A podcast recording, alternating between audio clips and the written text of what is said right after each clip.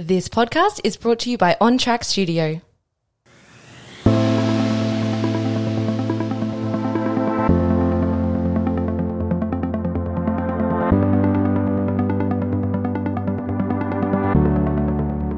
Hi, it's Graham Scott here again, and welcome to, I guess, the fifth of uh, these podcasts that I've been doing about the illusion of the rational human being.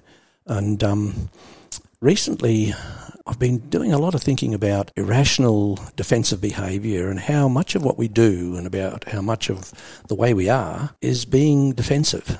And what I wanted to talk about today is how we do engage in, I suppose, what I'd loosely call defensive behaviour and why. And again, how that links to a lot of what I've talked about in the previous podcasts. If you recall, what we've talked about is the whole notion of the irrational versus irrational, the um, theory espoused, uh, theory in use, what we say we do, what we do, the anxiety solving, problem solving model, how we solve anxiety as opposed to solving problems. And that's much to do with defensive behaviour. Defensive behaviour is mostly resolving anxiety. And I talked about the systems approach and the dynamics in the system and the way these dynamics interact. And we talked about confirmation bias, mental models, some of the cognitive biases that we um, have, how we hold a belief, and how we, it's very difficult for us to let go of that belief. And then I went and talked about the development of an attitude, and I used climate change and how we can influence the development of an attitude by creating a strong emotion. And I showed that through the um, walrus haul, haulouts and the emancipated polar bear on um, National Geographics, and how people actually saw that, built a strong emotional connection, and how that was so terrible, and people actually wrote in saying it's how terrible. And then I talked about how there is a lot of literature that pretty much says that that was staged, that it was staged to show that climate change caused these things, when in fact there's quite a strong chance that it actually wasn't linked to climate change at all. However, that's then what we call noble cause corruption. And the producers in both cases pretty much said this is what had to be done um, to make the public aware of climate change and burning fossil fuels, etc., etc. So noble cause corruption is about how we actually we build a story, whether that story is true or not doesn't matter, but if it long as it creates the desired outcome, and the desired outcome, the extinction rebellion, etc., etc., etc. Those are the things that I guess we've talked about. So, and they're going to be linking in to today when I talk about um, defensive behaviour. So before I start, I'm actually going to tell you a little story. So I want you to sit back, relax, don't go to sleep. It's not a bedtime story. Now, this story is called The War of the Ghosts, and it goes something like this. And by the way, I don't want you to do anything, don't want to take any notes, just sit back, relax, and as I said, listen to the story. One night, two young men from Egulac went down to the river to hunt seals, and while they were there, it became foggy and calm. Then they heard war cries, and they thought, maybe this is a war party. They escaped to the shore and hid behind a log. Now canoes came up, and they heard the noise of paddle and saw one canoe coming up to them. There were five in the canoe, and they said, What do you think? We wish to take you along. We are going up the river to make war on the people. One of the young men said, I have no arrows. Arrows are in the canoe, they said. I will not go along. I might be killed. My relatives do not know where I have gone. But you, he said, turning to the other, may go with them. So one of the young men went, but the other returned home, and the warriors went up the river to a town on the other side of Kalama.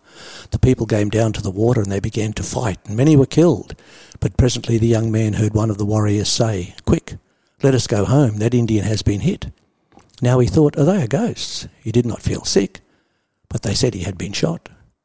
So the canoes went back to Egulac, and the young man went ashore to his house, and he made a fire, and he told everybody, and said, Behold, I accompanied the ghosts, and we went to fight. Many of our fellows were killed, and many of those who attacked us were killed. They said I was hit, and I did not feel sick. He told it all, and then he became quiet. When the sun rose, he fell down. Something black came out of his mouth. His face became contorted. The people jumped up and cried. He was dead.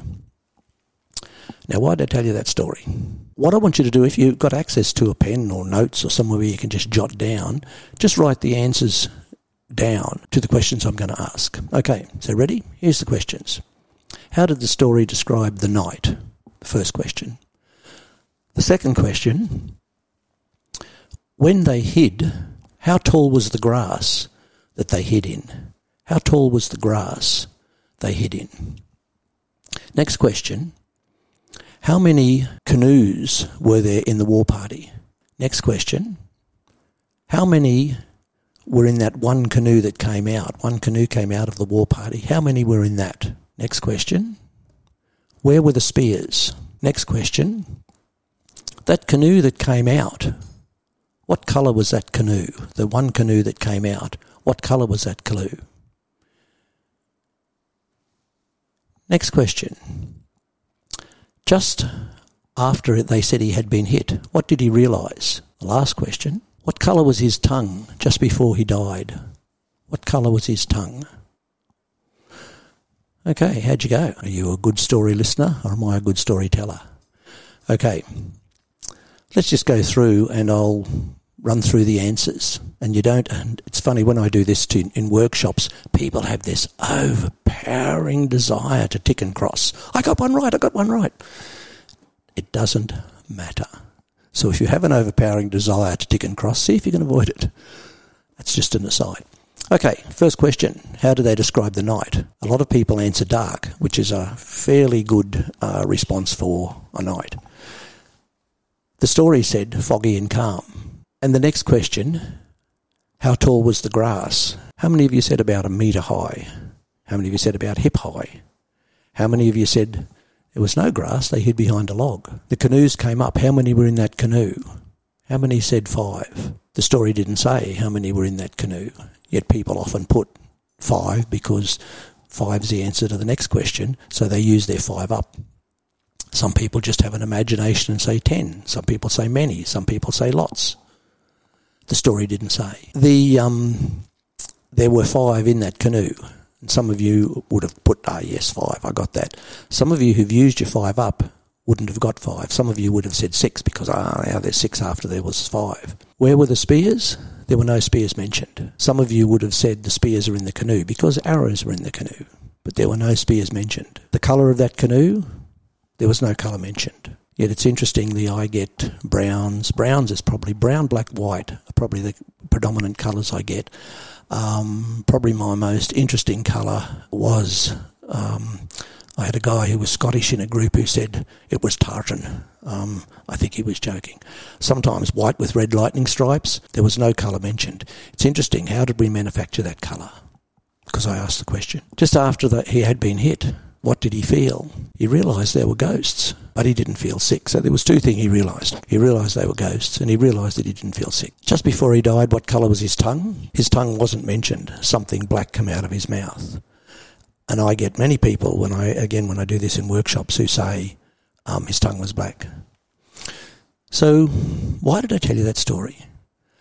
That story is from a concept that we call logical reconstruction. So what is logical reconstruction? We reconstruct a story based on our logical memory, our previous histories, previous readings, etc., etc., etc. Our mental models help create that story. So we can create a story based on emphasis. I can create a story for you.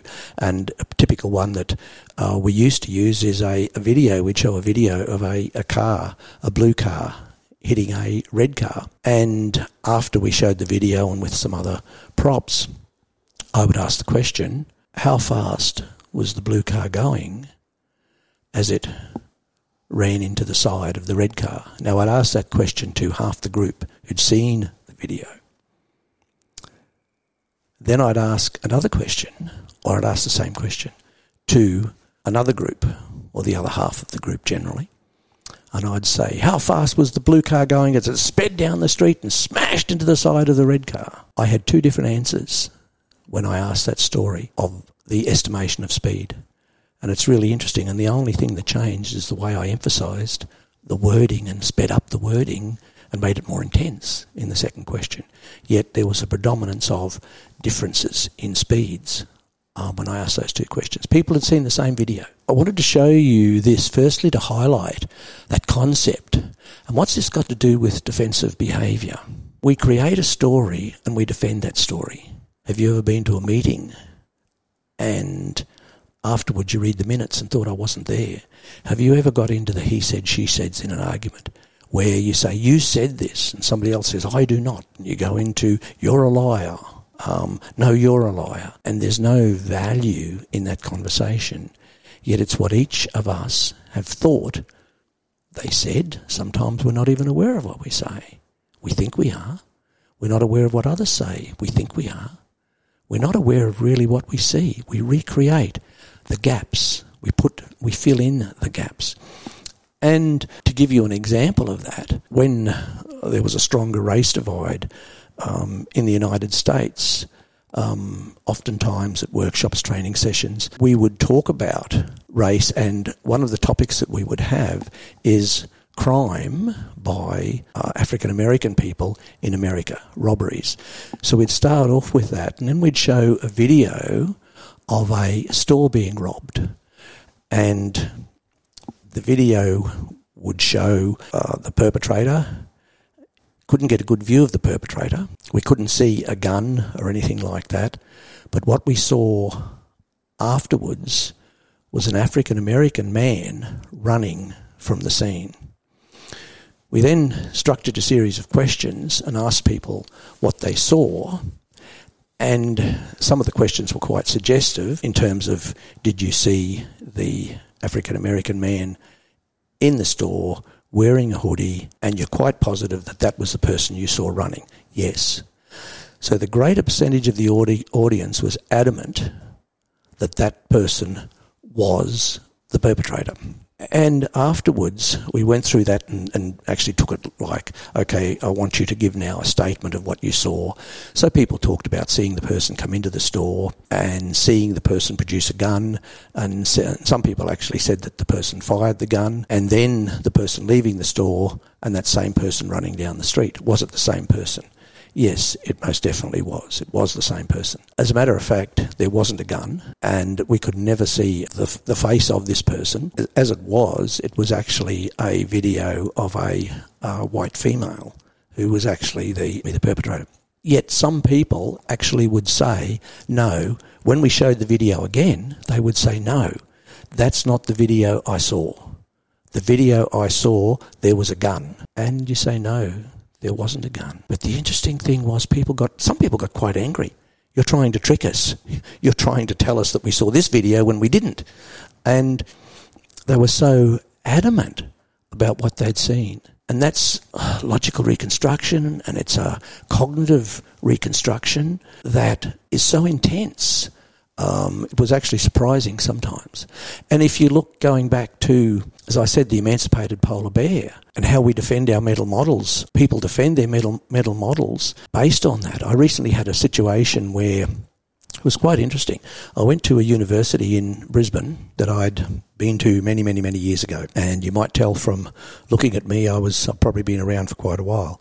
And there was a young girl there outside the student union office and she had a number of books out front. And um, anyway, some of the books were um, about Marxism, about um, climate change, different things, um, probably from a more left based ideology. And um, I said, wow, this is interesting. I said, it reminds me of the days I was here around 50 years ago. And we had a discussion of how those were the heady days of the Vietnam War and all those sorts of things. And I actually said to this girl, I saw an article there about climate change. I said, Do you know, I'm actually a, a student, I'm studying climate change. And I said, um, I've just done some research around the. I said, and I well, I asked her if she'd seen the polar bear video and if she'd seen the walrus, and she said she'd seen all that. And I said, I've just seen, um, I've just done some research that shows that there's a strong possibility that that was staged and it, and it wasn't really real. And her first reaction, she put her hands up and said, I don't want to talk to you. And I said, Oh, um, I'd be interested in what you thought about that. I'm not talking to you. I'm not listening to you. And she turned away and walked away. People started to look. She was shouting, I'm not going to talk to you. And I thought, wow, this is, I guess, the ultimate in confirmation bias, the ultimate in defensive behaviour, when you can't have a conversation even where there is an opposing view.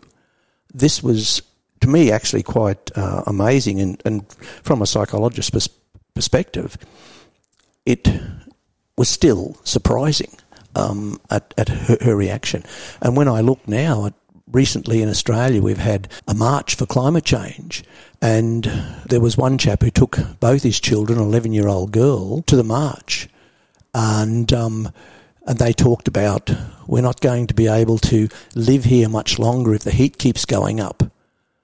The daughter told um, the news, we're not going to be able to live here much longer if the heat keeps going up an 11 year old girl said. A group of students from Melbourne Girls College attended after hearing about the rally from a teacher.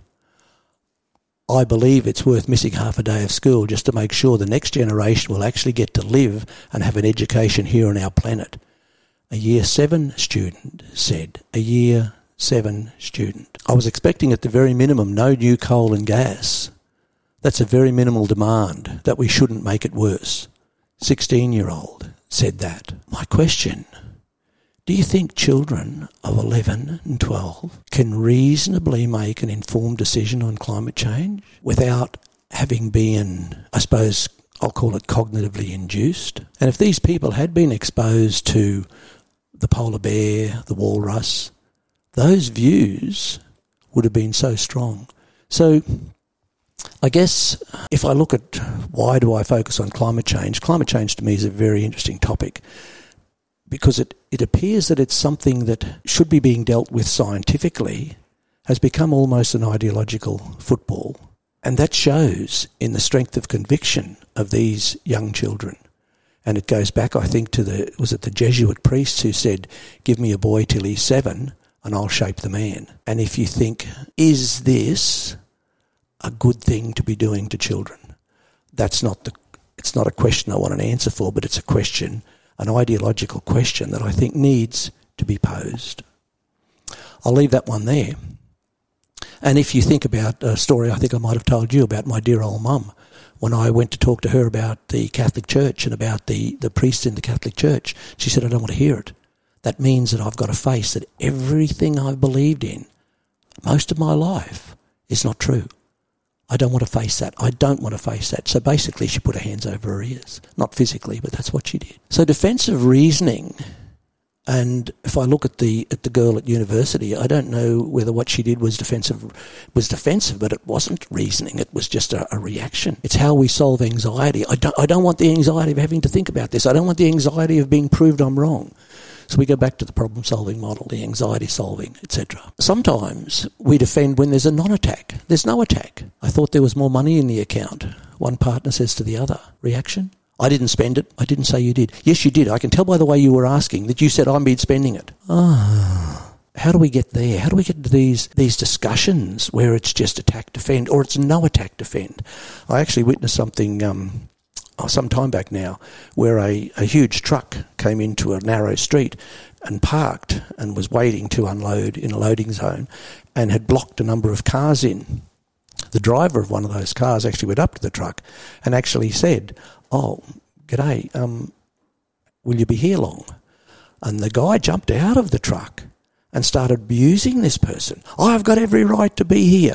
You can't tell me not to park here. And the guy just said, Mate, oh, I've got to go somewhere, and I just wondered how long you were going to be here. So we we build up a story of why somebody's attacking us. It's almost like very quickly a story I heard many years ago. A fellow broke down on a country road. Um, actually, was a, a flat tire. He got out of the car and looked and went to his boot to get the jack. Didn't have a jack. Oh my God, what am I going to do? It's late at night. It's country road. Ah, there's a light up there. There's a house. I'll go up and I'll ask the people if I can borrow their jack. So he walks up, and as he's walking, he's thinking, "Oh boy, it's late. They're going to think I'm an intruder." Or they're gonna they're gonna not talk to me. They're gonna not even open the door. They probably won't have a jack. And why would they give it to me? They won't give it to me. So anyway, he goes through all this, and this is leaps of abstraction that we make. We build these things up in our minds. Gets to the door, knocks on the door, and guy comes to the door and says, "Oh, good evening." The guy looks at him and says, "You could stick your jack." Turns around, walks away. I don't think that's a true story, but you can see how that happens where we build something up in our minds that ready for an attack and the attack never comes. How many of you gone to a meeting planning to be attacked? So you build your defense and somebody congratulates you for a wonderful job done. But that's how we, uh, I guess, how we do it. So what, why do we defend and what do we defend against? We defend against embarrassment. We defend against having our mental models challenged. We defend against, sorry, we defend against criticism. Being wrong, which is embarrassment, ego, face saving. The executive facing an exposure from a graduate, and I actually witnessed this, in this case a young graduate offered a solution to an engineering problem. The executive tasked with resolving the issue berated the graduate for undermining him, and then rationalised it by explaining that the graduate could not have the experience to solve such a complex problem, and therefore need to be cautioned. And he didn't have time at the at the meeting to actually uh, caution the graduate. He just had to stop him. Yet in reality, the graduate was going to expose that executive's incompetence. As long as I don't get the blame or I can shift it, we defend against that. We defend against being blamed. We defend against being exposed as incompetent. Very rational one. I, again, I had a student who was a flying instructor who came to me once and said, I did something and I don't understand why. Okay, what'd you do? As a flying instructor, he'd taken up a student who was just about ready to go solo. And what happens, uh, or used to happen in those days, this is going back probably about 10 years or so, the instructor would fly with the student, do a circuit, they'd land, and the instructor would say to the student, Right, I'm getting out of the plane, you do one circuit, um, come in, we'll talk. You're on your own. Instructor would walk back to their office or wherever and wait. In this particular case, the instructor got out of the aircraft, the student was on um, his own. And um, as the instructor was walking back, he was just going through things and he thought, oh, as he was doing his pre landing checks uh, in the last couple of circuits, he wasn't really checking his fuel. He was just sort of saying fuel, but wasn't really checking it. And the instructor was thinking to himself that I know that the tank he was on, because you've got two tanks, left, right, sometimes aircraft have got more, but anyway, in this particular case, left hand wing tank, right wing tank. And um, so he was over on the left, and um, the instructor was thinking, oh, that tank was nearly empty.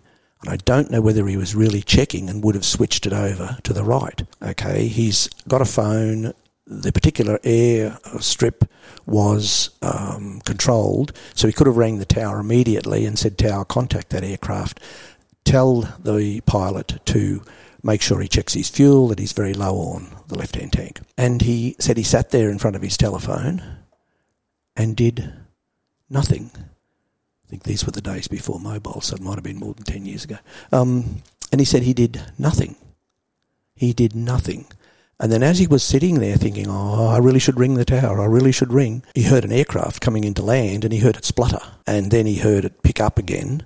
So the student did miss changing tanks, and almost, had he not been, I guess, switched on enough to know his drill, which was change tanks immediately, stick his fuel pump on, etc., he could have had a nasty accident. Now, the instructor was aware of that, and the instructor said, Why did I do that? And I looked at him and I said, I think you know. Why did you do it?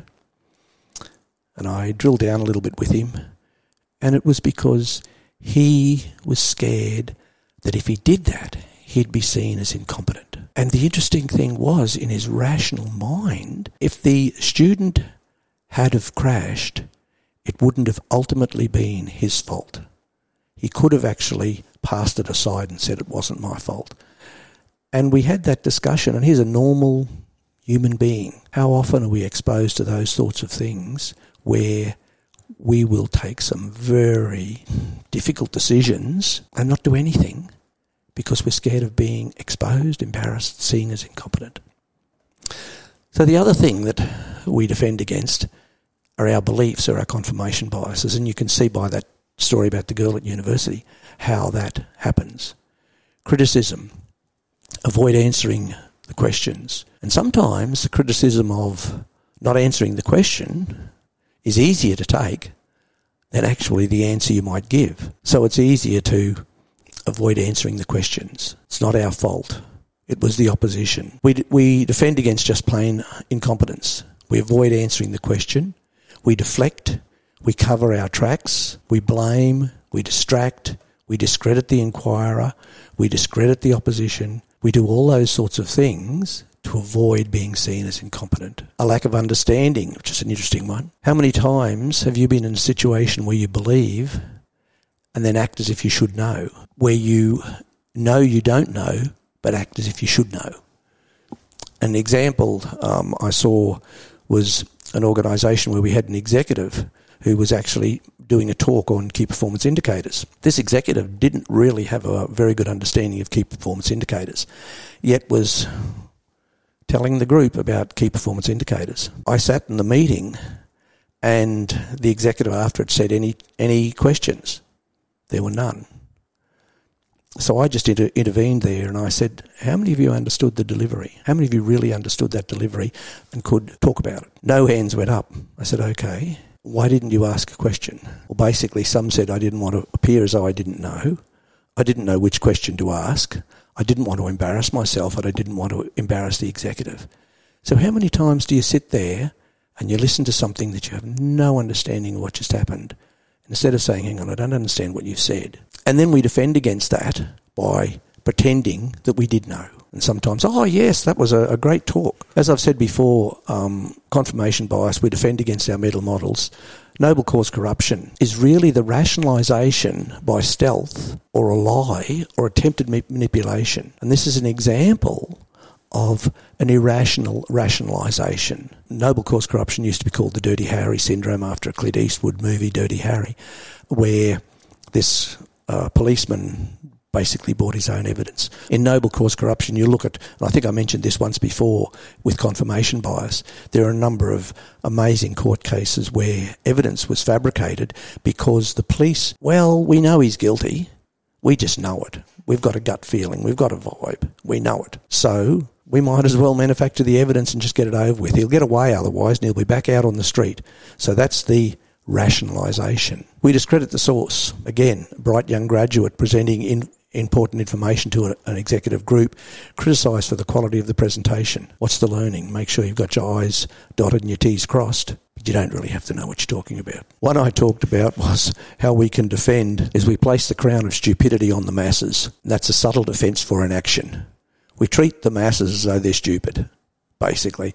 And I, I look here at a recent event in um, Queensland, here in where I live. Um, there's been a housing crisis in Australia and Queensland, and not enough houses. People are paying high rents, etc., etc. So the Queensland government actually announced that property owners can now rent, rent secondary dwellings such as granny flats to non-household members. So what basically happens years ago, still you could build what they called a granny flat, which you could allow your mum, your dad, your grandma to live in this uh, detached house on your land.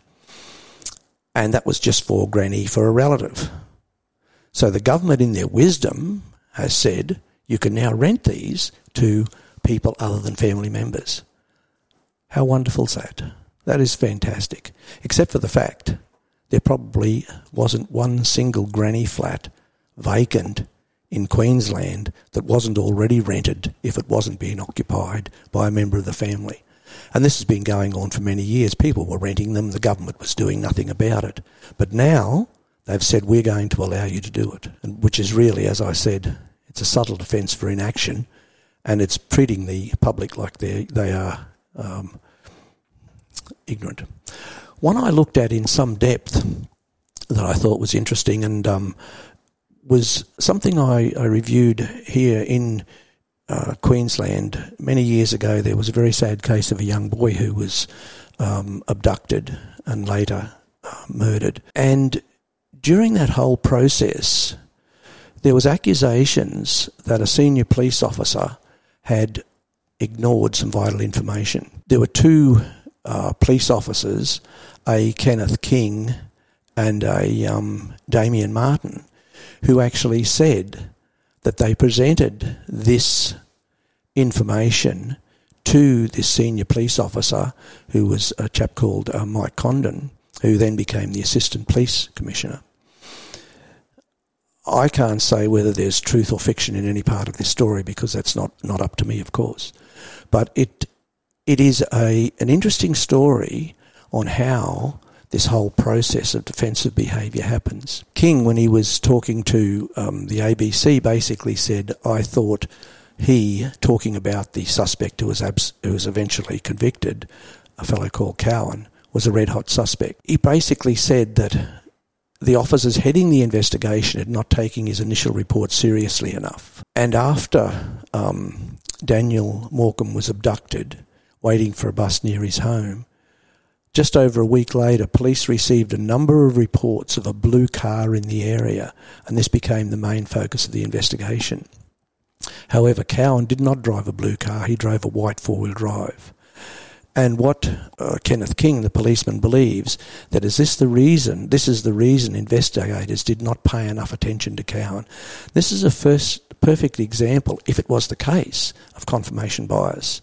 We've got a blue car, we've got to focus on this blue car hang on, there's another guy here who could be worth investigating. No, we're focusing on this blue car. So that's how confirmation bias really operates. And then later on, it's alleged that Mike Condon, Mike Condon before a, a, an inquiry, attempted to find out what evidence would be given in the inquiry so he could discredit those officers and that the personal history and complaints made against King and Martin were leaked. So what this is claimed is that the senior detective was actually going to try and discredit these officers who'd made that claim. And during the inquest into Daniel's death, Martin, policeman, said that his senior officer Condon told him to fuck off, you wouldn't know anything, when he said he believed Cowan was the man responsible if you think about this, think about the intensity of an argument, think about the ineffectiveness and the inefficiencies around protection, around defending, and how sad that would be if it was true, which is asserted that it, that it is. Condon told the inquest the conversation with Martin never took place. And again, one of those detectives, um, Dennis Martin, lodged a complaint against Mr. Condon for allegedly trying to stop him giving evidence about the Morcombe pace. And then what um, Mr. Condon said was it was an outrageous lie, and that officer committed perjury on oath. But all of those officers have since resigned. Uh, Mr. Condon was the assistant commissioner. The interesting thing here is my question is did the Queensland Police Service, they issued a statement then which to me, the next thing we do when we defend and when we irrationally defend, we cover it up. And then we cover up the fact that we've covered it up. So we make it a nice, neat bundle that nobody can get into. And it's things like, um, I'll go into that a bit, but I'll come back to this one here. The Queensland Police Service issued a statement saying that during the investigation with the complexity of the Morcombe case, there will always be opposing views within the investigation team. It says such views are critical to ensuring the investigation team remains open-minded and biased. Did it? The police service says that Morcombe investigation was thorough and it is comfortable with the strategies used. The Commissioner says his office should be proud in the way they investigated to solve the case. I think history will show there's probably the biggest case we've ever handled in 150 years history. I think that every Queensland peace officer can be very proud of the professional way our people went about tracking down this person ultimately, etc., etc. So, police service has basically said, oh, hang on, look, we, we just better get all our dirty washing and put it in a bundle and make sure that it doesn't get seen. Since then, actually, um, uh, Dennis Martin has alleged that he found missing sections of a report and has submitted that to the necessary authority. So it'll be interesting to see where that goes. If you can look there at how, as I said before, if, if there was a mistake made, and yep, we didn't focus on that, we know we didn't because of this, that's a human thing to do. It's probably not a smart thing to do. And if we go back to looking at the whole dynamics in the system, if we understood those dynamics, that should not have happened. But it did, if it did. One of the, I'll call it interesting, things that humans do, and it's a way that we defend, is that there are some topics that are undiscussable. And as such, the undiscussability their undiscussable is undiscussable. So we can't talk about, say, um, it's difficult to talk about Indigenous issues. If we dare to talk out in certain circles about Indigenous issues, we'll be branded racist. So the branding of racist is to ensure that the issues don't get discussed because the undiscussability of the undiscussable is undiscussable. So we can't talk about what we can't talk about, but we can't talk about the fact that we can't talk about it, if that makes sense. And topics that are made undiscussable have no opportunity of being problem solved or chance of change. The social taboos, as I said, Indigenous issues, you're branded racist. If you want to talk openly on your views of homosexuality, you're branded as homophobic. If you want to talk openly about your views on gender issues, you're branded transphobic. So, so those issues don't get discussed openly. What are the problems? What are the problems with we're facing now with um, males who have had gender transition competing in women's sports? You can't talk about that because if you talk about it, you're gender, you're you're transphobic. We can't often talk about raising incompetency issues because that's seen as bullying. I remember years ago I worked in an organisation that had a project management system that was ineffective.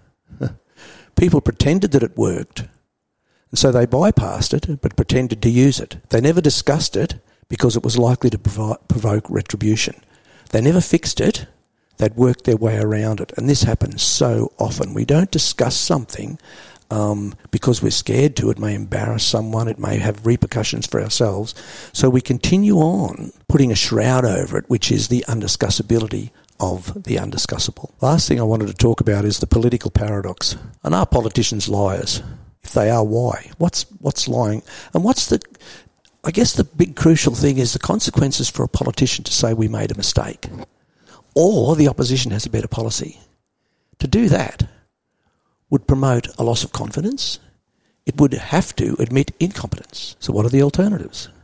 Deny and rationalised if you look at, and I'll use the example recently in, in Australia of the, um, the voice to Parliament, the Prime Minister, when asked afterwards, we promised to take this to the electorate, so therefore we did it. Yes, it was defeated, but we promised we would. So that's the denial of any responsibility, but the rationalisation is, well, we had to do it because we promised it. Didn't talk about uh, the promise to reduce electricity prices without being critical of the government. Deflect. And if you look there, if we deflect, and again, I'll take an example from our illustrious Prime Minister. He was questioned by the opposition um, spokesperson uh, on Indigenous affairs in question time after the defeat of the Voice around a, a um, an inquiry. And the Prime Minister totally deflected, did not respond to that question, went around, blamed the opposition, basically said the opposition hadn't done anything, and totally deflected the question. Discredit the source. Again, using this as an example, opposition has failed to do anything. Find someone to blame. It wasn't us. It wasn't the fact that our messaging was poor. It wasn't any of those things. It was the the opposition telling lies. Um, and the other campaign telling lies and offering misinformation. And those things then protect the integrity, to a degree, of the Prime Minister to say, well, we did the right thing and it wasn't our fault, it just happened. So what are the consequences for the alternative? Well, if we, if we do go down that track, people forget. We save face and we're seen to be doing. So we can turn it around and say they did it. We can turn it around and deflect the question. People forget that you've deflected the question you've saved face and you're being seen to be doing. And oftentimes in politics, being seen to be doing is the big tick as opposed to doing. And then the outcome is that you've irrationally rationalised. Your rationalisation is actually irrational. Might have to think about that one for a while. Do you offer, do you really think that an honest position would survive the wrath of the media? The rationalisation of our defensive behaviour, seen to be doing, playing the game, saving face, Decreased efficiencies, we're more inefficient. Decreased effectiveness, we are less effective if we defend and rationalise. Noble cause corruption, we stifle learning, we break relationships. And if you look how sad to me, from a political point of view, since this voice to Parliament, my view is the plight of Indigenous Australians remains a political football. And that is probably the saddest thing. We cover our asses. We learn how to do that beautifully. And that's the whole thing of defensive behaviour. It wasn't me. Can we do things about it? Can we learn? Hopefully, but it's very inherent in our makeup. And I remember reading an article once that talked about our dinosaur brain. And our dinosaur brain is our self preservation brain. Sometimes we act out of self preservation when really we're destroying ourselves. Thank you again for your time, and hopefully, we'll see you next time.